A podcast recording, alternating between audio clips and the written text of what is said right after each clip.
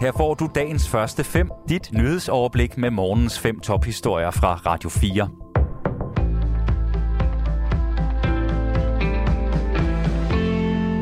Det er mandag den 25. juli. Mit navn er Asbjørn Møller. Jonas Vingegaard endte øverst på podiet ved årets Tour de France. Nu har jeg endelig vundet turen. Nu kan intet gå galt, og jeg sidder med min lille datter. Det er bare fantastisk, sagde Jonas Vingegaard efterfølgende til Tour de Frances officielle kanal. Kronprins Frederik og statsminister Mette Frederiksen var med på podiet, da Jonas Vingegaard blev hyldet til tonerne af Danmarks nationalmelodi. Og statsminister Mette Frederiksen er imponeret over Jonas Vingegaards præstation, det siger hun til TV2. Det er jo cykel, dansk cykelhistorie, der bliver skrevet af. Det er også dansk sportshistorie. Det er en enestående præstation, og, øh, og jeg kan høre øh, og fornemme også i, altså, fra repræsentanter fra andre lande, at der er, altså, alle er enige om, at det her er den helt, helt rigtige vinder af årets tur. Det startede i Danmark, og det sluttede med en dansker på podiet i dag. Det er helt fantastisk. Hun mener, at Jonas Vingegaard repræsenterer Danmark på bedste vis. Det Vingegaard er jo ikke bare en dygtig sportsmand. Altså, øhm, det, der jeg synes står tilbage efter den her tur, øh, og med Jonas som vinder, er, at det er den rigtige vinder. Øh, fysisk styrke, øh, en meget, meget, meget dygtig cykelrytter. Men, men det er jo også kammeratskab, øh, det er et menneskeligt overskud. Øh, og dermed er han jo øh, altså en fin, fin, fin repræsentant for Danmark. Jonas Vingegaard vandt ikke bare den gule trøje, men også den prikkede bjergtrøje.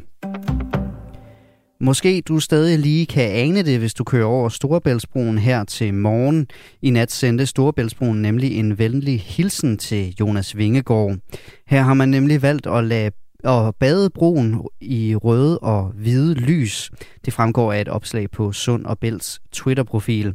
I aften fejrer vi Jonas Vingegaards historiske Tour de France-sejr. Derfor lyser vi selvfølgelig Storbæltsbroen op i rødt og hvidt, skrev de i går aftes. For tre uger siden bragede turfeltets næsten 200 rytter over Storebælt. I den forbindelse sagde Tour de France direktør Christian Prudhomme, at broen var, øh, kald, der kaldte han broen øh, for hele den danske turstarts sportslige grundlag. De danske ryttere var imponeret over, hvor mange rødhvide farver de så i Paris i går. Efter et par år, hvor det har været lidt mennesketomt på grund af corona, så var det helt ubeskriveligt med så mange danskere til stede. Det kommer til at stå som et af de største højdepunkter for mig, siger Christoffer Jul Jensen. De mange tilrejsende nordfra vil være på første parket til sidste etape, da Jonas Vingegaard skrev dansk cykelhistorie. Det var ligesom at være i København igen. Der var danskere overalt, siger også Andreas Kron. Siden 2017 har politiet nedlagt forbud mod en mulig organdonation 17 gange, det skriver Jyllandsposten. Politiet kan som en del af sundhedsloven stoppe en organdonation, hvis det, hvis det ønsker en obduktion af den afdøde. Anne-Sophie Felt har mere om historien. Politiet kan for eksempel stoppe en organdonation, hvis en person er død af en overdosis, og politiet betragter dødsfaldet som mistænkeligt. Men selv hvis en person er død af en overdosis, så kan den afdødes organer stadig bruges, og derfor frustrerer det anestesi- og intensivlæge Joachim Torp Hoffmann Petersen, når det ikke sker. Han mener, at over 100 organer er gået tabt de seneste fem år på grund af politiet. Han opfordrer derfor til, at man fra politisk hold kigger på den del af sundhedsloven.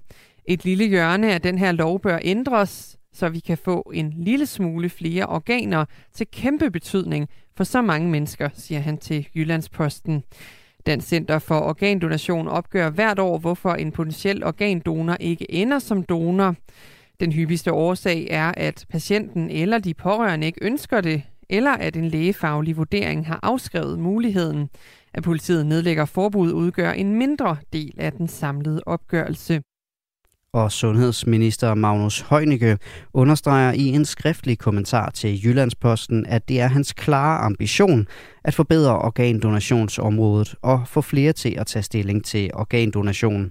Ved udgangen af sidste år stod 389 personer på ventelisten til et organ. Dagens første fem er tilbage igen i morgen tidlig. Hvis du har brug for en nyhedsopdatering inden da, kan du altid fange os i radioen, på nettet og i vores app. Vi høres ved til dagens første fem fra Radio 4.